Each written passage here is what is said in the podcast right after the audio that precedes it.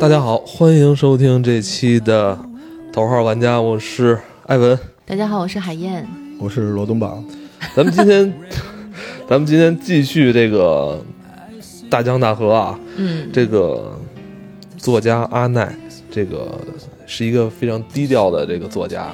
其实他之前写过《欢乐颂》，欢乐颂一说可能哎，咱们继续来聊这部作品。你们知道为什么大江东去改成了大江大河吗？啊对对对，这个我也想知道。对，就是全都会老师就是知道，嗯，是因为之前有一个警匪片叫《大江东去》。哦，你是这么讲，给我的感觉他为什么要改？就东去有点衰了，就对啊，对对对跟衰艾文老师的想法一样，嗯他是觉得这个好像就去了，对我大江大河好像还在潮流。大江东去对，对对对对大江东去里边还有杨幂呢，啊，老一版的，就所以他他他是他是避了一个这东西。不过确实是大江东去有点已经过去的意思，是吧？对这是一个县里改革开放三十年的书，对，但我们现在正好是改革开放四十年，已经四十年了。对，而且还有新的还。继续在改革开放，而且越改越快，嗯，真是挺有意思。我真的觉得那个时代，那个时代的变革带来的冲击，可能远比咱们现在所谓的什么互联网啊，什么移动互联网，。那个时代是从零啊，嗯对对对零突然到一百的感觉。对，阿奈在这部书结束之后的扉页上写了一句话，我特别喜欢。嗯，他说：“我有幸生活在一个前所未有的变革时代。对，也也是罗叔你你的那个时代，我非我非常向往。我我我现在说，我有幸生活在一个每天都在变革的时代，就是这种大时代之下，呃，特别刺激。嗯你你的那个知识体系，就咱俩聊散不去那期，就是你的知识认知的结构，天天都在变。他写这个小说的时候还没有互联网，对，所以他整个的那个跟互联网现在这个时代又不一样。嗯，安奈现在在写一个跟互联网有关的书，跟创业有关的书。哦，他我呃，我觉得我看这个小说到后来的亮点其实就是梁思申，因为他改革开放是什么意思？国门打开了，嗯，从国外引进了很多东西进来，梁思申就是代表了这股清流。我 老觉得梁思申是阿奈想象中的自己，是吗？完美女王。对，就是梁思申到了这个宋运辉的场子的时候，所有的人都眼前一亮，就他他整个的穿着、哦我操打扮、气明白，了，嗯，就是那个，而且还不是，而且还不是玛丽苏，扮猪吃老虎，对家里绝对不是。巨有钱，因为又有文化又有知识。你知道梁思申他他的这个角色身份扮演是所有女性可能满足了所有女性的幻想了。嗯，他是在呃美国的，你想硅谷，年薪是几百万美金。嗯，然后他放弃了那那个他的所有的薪，就是他所有的这些薪酬，回到了荆州，跟宋运辉在一起，然后重新开始。而且还逼得宋运辉离婚啊没有没有，那那是电视剧吗？啊！对，但是我知道是宋运辉先离了婚，后来跟着他生对的孩子。，书里没有，是这样，书里讲的是那那段情节我特别喜欢，我还截屏了呢，就是拿手机拍下来那段文字，我觉得阿奈写的很好。他说宋运辉坐在车里，看着梁思申。站在那个他们厂房的那个开着灯的那个那个办公室里，给他的员工在讲他所知道的这些引进的先进的技术。然后宋运辉就看着他的时候，突然间心里一下变得特别充实。嗯，他他发现自己原来是爱他的，这个时候宋运辉立马就觉得整个人生充满了希望。就那个那个那个描述特别好，然后第二天宋运辉就开始特别开心的哼着曲子在在厨房里煎鸡蛋了。啊，女性就是关注这个男性然后陈海岩就会觉得，哎，他怎么变了？对对，他会觉得埋下了这个种子。对当时还没离婚呢啊。嗯然后，然后最后两个人怎么走在一起呢？是两个人在杭州西湖边上。嗯然后那一幕也是，就是，呃，宋运辉和陈这个梁思申有一个就是类似于来爸爸抱抱，就是比暧昧到低一点，不至于暧昧的那么一个互动情节。但是在那一瞬间，梁思申突然觉得他想跟宋运辉 kiss，就在那个下雨的那个瞬间，梁思申觉得他特别特别的爱宋运辉。在那之前，他没有感觉对对他没有，他有一他就是亲切，对他没有感觉，嗯他是需要被点亮的。然后那个瞬间，宋运辉其实。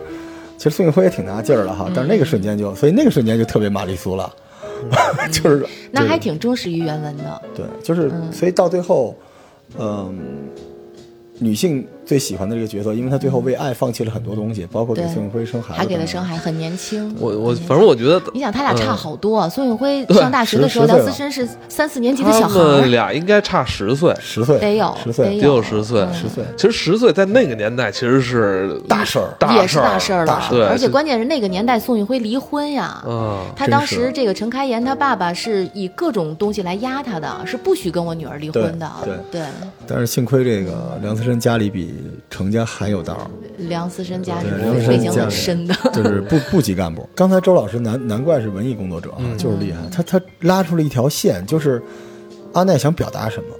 嗯，这就是我们这个年代，其实我们关于人和人之间的感情，嗯它和社会的变革的那种冲击之间的关系。嗯对，因为我想的是他在这条呃感情线上，他带入了很多价值观的东西，哎但那个那个时代的那个时代的价值观是就是在两人之间的这个感情以外，其实被他们当时的这个价值观一直在影响着。真是这又很复杂，就是你会发现，你会追问啊，你看的人你会追问，到底他爱的是这个人，还是爱的是他自己？是这个这就是一个权衡了。是，所以郎才女貌这种事情是是那个年代的事情。嗯你像宋运辉和这个陈开颜在一起，本身就有点毛病，嗯，对吧？你可你现在看那个戏，他们俩在一起了吗？没还没出场呢是吧生尬。但是你想，宋运辉当初找陈开颜，也是能让他一步一步平步青云的一个最最最基础的一个基石、啊。只是他当时演示了一下，对对，但实际上就是凤凰男。真是绝对是而且这个人，宋运辉一直被权力压榨，嗯，宋运辉往上爬的方式也是是技术，通过努力加班，就跟我们似的，我们哎做创业啊，每天晚上发一鸡汤，夜里三点钟，我跟自己说老罗加油，这不是给自己加油，这是告诉别人你们也要努力，这是一种表达方法。孙运辉一直走的那条路线，就是他内心的那个那条线，就是说啊，我可以往上爬，只不过不用那种手段，但是他关键想要的也是往上爬。所以陈开颜跟他的组合，就陈开颜一直特别稀罕他，觉得哎呦，我怎么能跟你在一起呢？太好了，我太喜欢你了。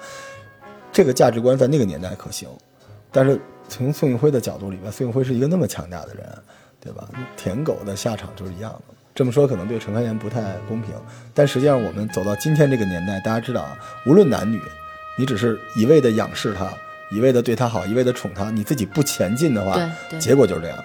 陈开颜在这部戏里面从来不前进，对对他，嗯你看，大家有的时候投其所好嘛，有人都知道，你像那个梁梁思申，换谁不是啊？比如老赵，对吧？你喜欢什么东西，从国外就给你寄回来，而且跟你探讨这些课题，对然后用英文给你写信，对吧？但这个时候，陈开阳干嘛呢？我要逛街，我要纹眉，我要纹眉，拿那个蓝蓝药水儿、紫药水儿对纹眉，我要做卷发，你陪人家逛街，就是你小的时候你小奶狗可以，对吧？不是叫小猫吗？对吧？你老了，你是个老奶猫是吧？那你老了呀，这个时候比你奶的多的人，还比你励志，比你努力，比你漂亮，比你洋气，那你怎么办呢？所以毫无抵抗力。我们不是说，我我们不是说这种事宋运辉做的对啊，渣男，评价是渣男，我觉得这不对。但是那个被抛弃的糟糠之妻，他有他的问题，对吧？嗯反正客观一点这个很难讲啊，这个这个很难讲，这个很很难讲。掉但好歹但我觉得好歹宋运辉他可以毅然的顶住所有的压力，放弃这段婚姻啊。他也够狠的。你知道，也有有一些男的是对糟糠之妻不满意，他直接在外面彩旗飘飘就完了。但问题是，他那个彩旗梁思成得干呀。哎，对，关键也在这哎，儿。咱这个其实其实这部戏啊，就是还有给我印象特别深的，就是可能我之前没有去好好思考过的一个问题，嗯就是政策。啊，政策，政策在这个时代感觉离我都都远，你知道吧？但是我感觉那个时代人受政策的影响真的特别大。那个杨巡当时就就通过宋运辉，他学到了很多东西，其中一个就是一定要读，读上面下来的各种文件、各种政策。杨巡我很佩服他一点，就是他我做超市做生意，或者我有各种想法，我要把我我比如说我要我要把会计这本书我要读通了，我要把税务读通了。他这种这种精神是这个这个小孩也是挺不容易的，反正书里是这么写的啊，嗯，就把这些都读懂了以后，我什么都不怕了，嗯。但是我老罗，你觉得，因为你做过很多企业了啊，呃，你作为一个企业家来说，国家的政策对于你来说，是不是在这个时代还是非常重要的？还是要紧紧跟的这个时对太时重要了代的政，策？就是时势造英雄。嗯很多人不懂时势。你像我们做的那个中医的这个圈儿，比如大家都要去做这个医保，嗯谁家有个医馆有个医保，在北京一个医保值两两三百万，嗯就是你这个门诊只要能挂靠上医保，你就怎么着了，所以很多人都要拼命怎么样。嗯国家两年之后，医保就和这个门诊不挂靠了，医保就跟支付宝一样，你去哪儿都有。去哪儿看病，最后支付宝都会有这么一个东西。那如果你们知道这件事儿，你就要知道这种大型机构，它本身原来垄断的这资源就没有了。可是很多人还拼了命的花很多钱来做这些事情，就是这个，我觉得是一个意识和概念。嗯，我还是吐槽一句，就是就是咱们普通的这个老百姓或者是一些初级的创业者，你太小看国家的政策了。嗯，你总觉得国家的政策就是屁用没有的红头文件，其实没有。哎，对，你还说的真是，我感觉就是因为可能在近十年、二十年吧，可能更多的创业者他是抱着这种投机的心态对对，去做，他觉得他的财富和机会是从灰色地带里出来的，对不是的，实事一直在那儿。对对，就很多人说说你现在说，比如说北京啊没有政策，中医发展很难。北京有产业园儿，你只要你的企业进驻进去之后，不光免税，每年给你补贴，你就相当于免租在那里面做，而且你做出来的产品很多还是包销的。嗯只是你不研究啊，你就每天站在外边说，我政策没有用，我自己要努力，然后我怎么样？就大家，咱们记得聊俞敏洪那期嘛，克奇心理，嗯，别人做什么我们都做什么。对，所以你知道什么叫学习吗？学习不是学习那些投机取巧的东西。周老师说的杨巡，这就是学习。你看完政策之后，你分析它，对你要往后看两年、三年，这个政策能带来什么样的结果，对吧？然后你再提前做准备。对对，这个在大江大河里特别明显。杨巡这孩子最大的一个优点就是，我不怕低声下气，我不怕你瞧不起我，嗯我觉得你对我有意义，就是我从你身上能学东西，那我就去死赖着你，没错，我要从你身上学东西，这个挺不容易的。坚韧。嗯因为现在有很多人都自命清高嘛，我就就看他不顺眼，我也不愿意他身上有什么东西能值得我学。但其实每一个人身上都有优点可以学的，嗯，这真的是个这点很厉害，对，这个哎这个坚持坚韧的这个这个性格呀，他也是家庭所迫嘛，也可以理解，因为家里很穷，你知道几个弟弟妹妹需要。你知道我怎么解读杨巡这人啊？嗯就你知道，像我们这种，这跟郭德纲老师说的话也有点类似。就所有苦出身、苦出身的人，一旦你给了他一定的位置，他就会非常夸张的对这个社会上有一种特别极大的仇恨情绪，就觉得周围的人是因为不奋斗、不努力。你知道吗？因为他苦过，所以你稍微有一点，他就会反应特别大，就觉得你们只要努力干就完了。杨巡不是，杨巡足够努力的基础之上，他特别爱学习，这很重要。我觉得干就完了是最大的陷阱。杨巡一直在学习，一直在变，一直他是一直在变，他的社交，对吧？然后他一直低声下气的，然后他一直挂靠着雷东宝，他又出去找组合，这个东西不是简单的说杨群你干就完了那种东西，他最后做出了很大的努力和魄力。对他最大的一个，到后来咱们是能剧透是吧？可这这他最大都都这样了，他最大的一个一个失误，就是梁思申从美国回来以后非常信任他，跟他一起合作。哎，梁思申顶住了很多的压力，说杨巡，我相信你，因为宋运辉，你是宋运辉的好朋友，嗯那我们一起合作去开发这个购物中心。嗯，但是杨巡的很大的问题就是在于，因为他颠打滚爬了这么多年以后。然后他谁都不相信的情况下，梁思申他也留了一手，他做了两个账本儿。嗯，这个东西被梁思申发现，有梁思申从国外回来的人，他最讨厌的就是给我玩猫腻，你骗我，从此绝交，一下子给他了一个最大的打击，就在这儿。对，即便他不是恶意的，这就是说你你跟咱们刚才说了啊，干就完了是不行的，因为杨巡是接地气儿的，对你，你干就完了，然后你要学习接地气儿，对吧？但你再往上发展，一个新的瓶颈出来了，就是你够不够职业对，professional，对对对，职业就是我们，我们很多人觉得自己已经够努力、够 nice 了，对吧？但是你最后那个 professional 那条关你过不去的话对，你没法对接更大的资源。对而梁思申就是在那个基础上，那个那个从那个国家来的，他是代表着更专业、更职业的东西。对，所以他受不了杨巡这种，嗯，就你面上给我做这个，你你暗地里你自己偷了很多东西，他受不了了。所以杨巡最后就跪在梁思申家的院子里啊，他就是就在忏悔嘛。到后来，反正宋运辉也算是稍微原谅他了。但我给您补充一个，就是杨巡在跪求之前也威胁过梁思申，对他各种方法，你知道吗？他不是小绵羊，嗯，他威胁他说：“那你要这样的话，那我们就可就怎么着怎么着，这些东西也都出来了。这个就是这片子可爱的地方。电影还没到啊，就是片子没到人性，人性，就是你的局限性出来了。对对，所有的人天生不是一张白纸，是天生都有局限性，在局限性之后才有选择的对错。对，所以我觉得阿奈感觉就好像他见过这些人一样，每一个人好像都觉得啊，身边还真有这种人。其实也也有一个办法，多听《头号玩家》就行，加一个硬广啊，就是那个我们的抖音是吧？现在重装上线，《头号玩家》罗叔，大家搜索一下，能看到我们今天录制现场。就是你你如果就是没有梁思申当朋友，你可以有我们这些人当朋友，对吧？我们三个人加起来一百多岁，身价好几个千万呢，是吧？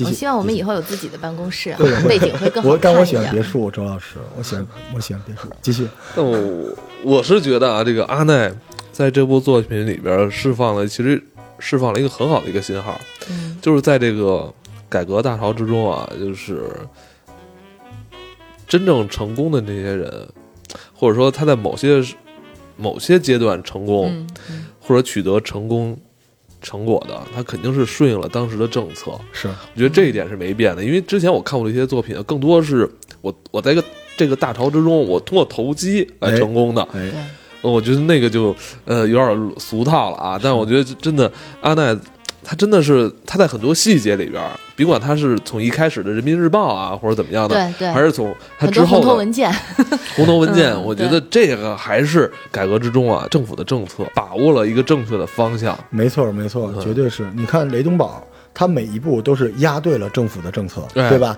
对他先做，然后对，当地政府不干，这个时候他去上边找资源，结果上边说可以了，可以了对反过来讲，那就证明什么？证明在当时的沟通信息那么不发达的情况下，嗯政府还是一直在做出正确的政策的。对，别的很少，很很很罕见。原来的玩法基本都是神棍解决一切问题，嗯就是大神解决问题，嗯，神人解决。而这部戏里面就是你提前的解读政策，哎，包括吃透政策。对，包括这这些 这些真正这些当时代的这个时代的大臣，他们如何去读懂政策，对，我觉得这个这个厉很厉害，这个所以那个时候就是懂政策的人是最厉害的。你看宋运辉帮助那些人，不就是因为宋运辉懂政策吗？对对对对。吧所以爱读书很重要哈。我在这个作品里边看到了很多方法论，嗯，哎，我我也看到了，是吧知道吗？我第一桶金淘的原来得这样。嗯你说养猪，没有，我说杨巡，杨巡，因为我我对杨巡的印象太深了。嗯，就原来啊是这样才能嗯。才能挣到第一桶金的，就也也玩阴的，嗯。也得有小聪明的东西，而且还得混不吝，嗯。什么都不怕。你想他跟他那竞争对手怎么争到项目的呀？嗯。他把竞争对手锁在村子里锁了一个月，好吃好喝供着他，反正你也告不了我，嗯。我也没打你，嗯，然后别人只能把项目给我了。你嗯。这这种东西你，我们我们我们小时候就干过这种事儿啊，阿尔卡特的时候啊，把竞争对手给抓起来了。对，就不不便细。说对，然后然后吧我操这都不是事儿。真的是太太太是第一桶晕了那个，有的时候好像 是吧，这社会但是的竞厉害的的就是我可以放心的跟大家推荐说，这本书就是那个年代奋斗过来的人写出来的真实的事件。哎，对，就是你能感觉得出来，就是嗯就跟有人见我说你身上有那个在一线创业过的杀伐气，就是这本书里边全是那种老兵从头破血流的，回来那种嗯。杀气，刺刀见红的东西。嗯，结果他还有很多厚重的那种东西，就是那个年代的文法，然后又有很多巧思，所以他特别智慧。这本书，哎呀，我就觉得咱们现在这个时代，这马上二零二零年了，可能有一些东西还又不太一样了，但是应该能从中能学习到。变化会很快，而且那个年代因为科技发展没有那么快，所以是政策引导大家前进，对，是政策带来的就是模式的变化，嗯而现在生产力已经爆了，生产力爆了的情况下，应该是科技引导变化。对对对对，最简单，今年五 G，大家还记得四 G 出来的时候嗯诞生了什么？移动支付、视频对。五 G 是一个什么概念？所以很多如果现在有公司说我要投一个视频公司，那你可能穷疯了，就是因为五 G 会完全不一样。五 G 我们的人就生活在网络上，他在不再再也没有人说，哎，我连一下 WiFi，、啊我要费点流量，啊然后还有人说。打开游戏，此处不费流量哦，这是内部完全不是，我们就生活在流量里面就。现在这个生产资料都都已经什么生产资料生产力都变了。完全我在这剧里边看到说生产资料这些词儿，我说，哎呦，我操，这以前政治学的，生产资料，对啊，是吧？这三者之间的关系嘛，我就你看，我记得小时候，我嗯。我有一个那个，就是我们院里边儿老给我们讲那个鬼故事那絮子嗯。炸油条的，嗯。我跟您说过吧，说在黑水档案里走丢了您，他就给我们讲，他早晚有一天啊，咱们用的所有东西都有人造，嗯。到那个时候啊，咱就不是比谁能造东西了，是谁能用东西，用得快谁厉害。旭的当时要是没走丢，可能也是马云。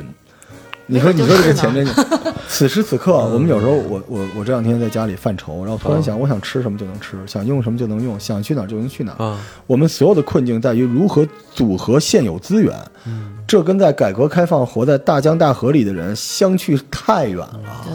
对。那些人为生存而战，哎，我觉得那个时代可能对于中国来说，几百年也也真的不会再遇见哎，你说那个时代的人，现在我算了一下，大概六十多岁吧，嗯哦，六十五十五六十岁六。十六十差不多。大点的所以，所以60再过一二十年，那我们就可以聊一聊我们经历的这个大江大河哎呀，带给我们的冲击 了。但我老感觉咱们这一代没有人家精彩啊！我操，嗯，应该也会精彩是。吗？跟人家没法比！我我我觉得再过十年，一定会有一个质的变化。很多人啊，很多年轻人啊，看咱们也特别精彩。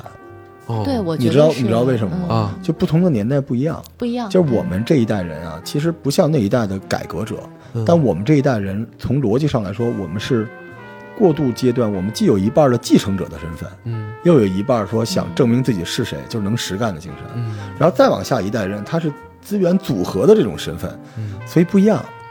就这帮小孩子觉得你们在那侃侃而谈，但你们别墅里啊，对吧？你们自己有资源，你们三个闲的没事儿，就是坐在那儿能聊天。小孩儿觉得大神，因为小孩儿每天要打工，每天要怎么着，所以每一代人都有自己这一代人的黄金的时代。哎，但是我们对这这部作品最大的感恩就在于，他把几代人的黄金时代都呈现在我们面前，没错，没错我们能直接感受到那些人心里的那个火焰。嗯，我们能跟着他们的频率能跳动一下而，且它跟咱们有一点点关联。对，有关联。对，我们抓住了那个改革开放的那个尾巴嘛。我们现在享受的东西就是他们创造出来的呀。对，而且年轻的孩子还能享受到王凯，嗯，对啊。流量小生，杨烁其实也是一个很传奇的人物。昨天我听说，就是他整个的经历也挺传奇的他，原来，所以他敢演雷东宝，对他原来那个生死线特别好看。是吧？嗯，对哎对，那个海燕儿，因为你你看过这个原著了，它嗯原著到电视剧还是有一定的改编的哈。哎，我我跟你说，这还是我头一回看到，我觉得改编特别特别小的一部剧。是吧？因为因为他不敢改太多，他原著已经很忠实于整个改革开放的浪潮所经历的这些东西了，删了什么东西呢？他可不能瞎改啊。他删了那部分了是吧，他删的那一小部分是，当时改革开放中间会有一个摩擦地带，啊，那些摩擦地带的黑暗的东西他给拿掉了。嗯就比如说你现在看啊，说雷东宝被抓起来了，嗯下一幕是雷东宝被放出来了。啊，已经在村里了，为什么呢？说，哎，你运气好，国家政策到了，但实际上中间还是有嗯会有一些东。西的。雷东宝放出来是宋运辉的功劳啊，宋运辉帮了他很多。他不是好几次吗？对对对，行贿、受贿、嗯喝酒、打人什哎，么的，就这些东西可这东西就不太呈现出来了。对嗯，这次的改编还是不错，不错不错。而且我觉得这个导演，因为书的东西它毕竟是白纸黑字，是文字嗯嘛，它需要读的人去想象画面。那这个电视剧的好处在于，它把画面很真实的呈现出来了，而且呈现的还挺不错。嗯，所以可能也是那你到底喜不喜欢雷东宝？我喜呃不电视剧的雷东宝，他喜欢哦，我挺喜你喜欢。电视剧的对雷东宝？书里面我喜欢梁思申和杨巡，哦，嗯，就是角色里面我喜欢这两个人物，因为梁思申给我感觉就是也是让我眼前一亮的一个女性角色嘛。女性都会喜欢。我喜欢戴娇凤，戴娇凤哦，就是就是跟杨巡创业，后来跑了，对跑我觉得特，真实，然后是吧？觉得特别真实。罗老师有故事，啊，嗨，你还是喜欢那个韵平嘛？对宋运平肯定是最好。就是小说角色里边，小说角色里边，我肯定最喜欢的是呃宋运辉。啊，你喜欢宋运辉？对我喜欢那种嗯强悍的东西。我觉得宋运辉强悍吗？宋运辉他就是就是甚至在某些场所把道德枷锁都拆掉，我只要一路赢下去，啊，这倒是，狠。嗯，他是这个，只有只有输的人才温柔，赢的人都是狠的铁的人才能赢下来。嗯但他表面上好像显得很弱，他又覆盖住了一个读书人嘛，就是老赵也是啊。对老赵每天晚上金戈铁马出去收保护费的，白天看起来就是特别文雅。斯文哈，对，就是所以书里我选他，电电影就是电视剧里肯定是宋运平。我我看电视剧我必须有一个特别温暖的地方，我觉得宋运平就像我们的母亲那一代人。对对，就他对，包括宋运辉对他的感情，这个姐弟情他呈现的也特别好，比书要写的更立体。但我但我真是觉得嗯。海燕儿一开始说那话，哎，我觉得现在我回味起来，觉得真的是特别对，就是真的是变革来了。可能他所身上代表的那一部分人，或代表那一部分品德吧，就可能被淹没了吧，去了，被淹没了。嗯，对，除非你让这些女性还在山村里，每天养养兔子就能度日。那个品德是跟时代相关的。现在的女性压力那么大，所以我我我们还是站在世界中心呼唤爱，是吧？嗯嗯，每天都是变革的年代，对，你怎么变？经商的，除了像杨巡、雷登堡一样有魄力、有韧性之外，请一定要学习政策，尽量的像老赵说的，别从这个呃溜肩耍滑里边。因为时代这么大，互联网这么好，已经没有什么尖和滑的空间了，就一定要关注我们的公众号，嗯，头号玩家，我们叫游手好闲指南。因为头号玩家这个号被人拿走了，你们谁有本事把我们拿回来也行。啊，再再多再说一下。哎，我其实还想再问你们几个问题啊，就是你 你你们觉得就是孙运辉，或者他跟他就是同宿舍的那三个同学，他们。是不是可以代表那个时代的知识分子？你你真的说到了一个，我忘了说于山青。哎，于山青，我特别喜欢。后来出国了，对吧？特别喜欢。嗯，于山青很可能就是我们。但后来书里面他最后是到了美国吗？对，而且帮助宋运辉照顾他照顾他的孩子。对，但是在那个剧里面，于山青，你为什么成为不了于山青？于山青基本上代表着顺势而为。他其实有时候也挺为难的，没错。为了去达到那个目的，他放弃了自己身上的甚至一些尊严吧。是是是。嗯，我们身边的人都是我们的于山青。对，都是为了达到，都跟你有情谊。但是只要那个利益足够大，都会放弃你。对。但是放弃完了之后，他会念及人性，再回来还是愧疚，还会愧疚。所以那个是最真实的。有几人能像宋运清、宋运辉一样？对自己狠，对别人狠。对，几人又能像雷东宝一样放飞自己？几人能像杨巡一样艰苦卓绝的忍耐？对，余山青真的就是现实中的人。他其实一点都不狠，不狠，他一点不狠。我觉得他反而，我越看越觉得他是一个柔软的人。你看他最后大学那事儿嘛，看他也内疚，对对吧？他最后也是有各种想象。所以我一直觉着啊，就是所有书不都有书胆吗？对，我一直觉得于山青是。这部剧的胆是一个不容易被刻画的人，不如我们说完以后，阿奈说啊，原来还有这 还有这么深的道理呢。他就是我们每一个人在里面的投射，然后让我们这些人看到比我们厉害的人是怎么表达的。但余山青在里边，你看该黑的就黑，嗯嗯，该抓的抓，该爱的爱，该舍的舍。对对，但是最后不也跟刘启明了吗？对吧？对，之前大家都觉得狗血剧嘛，就是因为。老刘不行了，我就也没有啊。那个用了两期时间啊，就是跟大家这个非常激动兴奋的跟大家聊了聊这部阿奈的《大江东去》改编的，对改编的连续《大江大河》，呃。其实这部剧当时开播的时候啊，我在电视上也看到了，但没有太当回事儿，因为嗯，近这个十年吧，这种时代剧一直都有，每年都有。而且我像我这种更不看好，我我最最不喜欢看的就是改编书的那个电视剧，我老觉得就面目全非。对，我觉得改不好。是原著党，我是原著党。隐约能看到，呃，我母亲、我父亲他们那一代。哎，你这么说，我舒服多了。对，我觉得很可贵，很可贵。小赵，你们也是有机会。很对，很向往你们的那个前半生。知道知道知道，你们以后也有机会啊！你们年轻人 也懂得迂回啊。最后我说一句，这个特别就是总结一下啊，就是关注抖音，呃，头号玩家罗叔，然后关注公众号，嗯，Top Play 幺零幺。然后我跟老赵，其实我们这个节目在蜻蜓、在荔枝、在网易云都有。没有没有，现在就是喜马拉雅，其他几个地儿我都没没传。可以安定了啊！你传了，我传了，我传了。还有人给我留言呢。好吧，好，好吧，嗯，加油，就到这里，加油。我们下期再见，拜拜。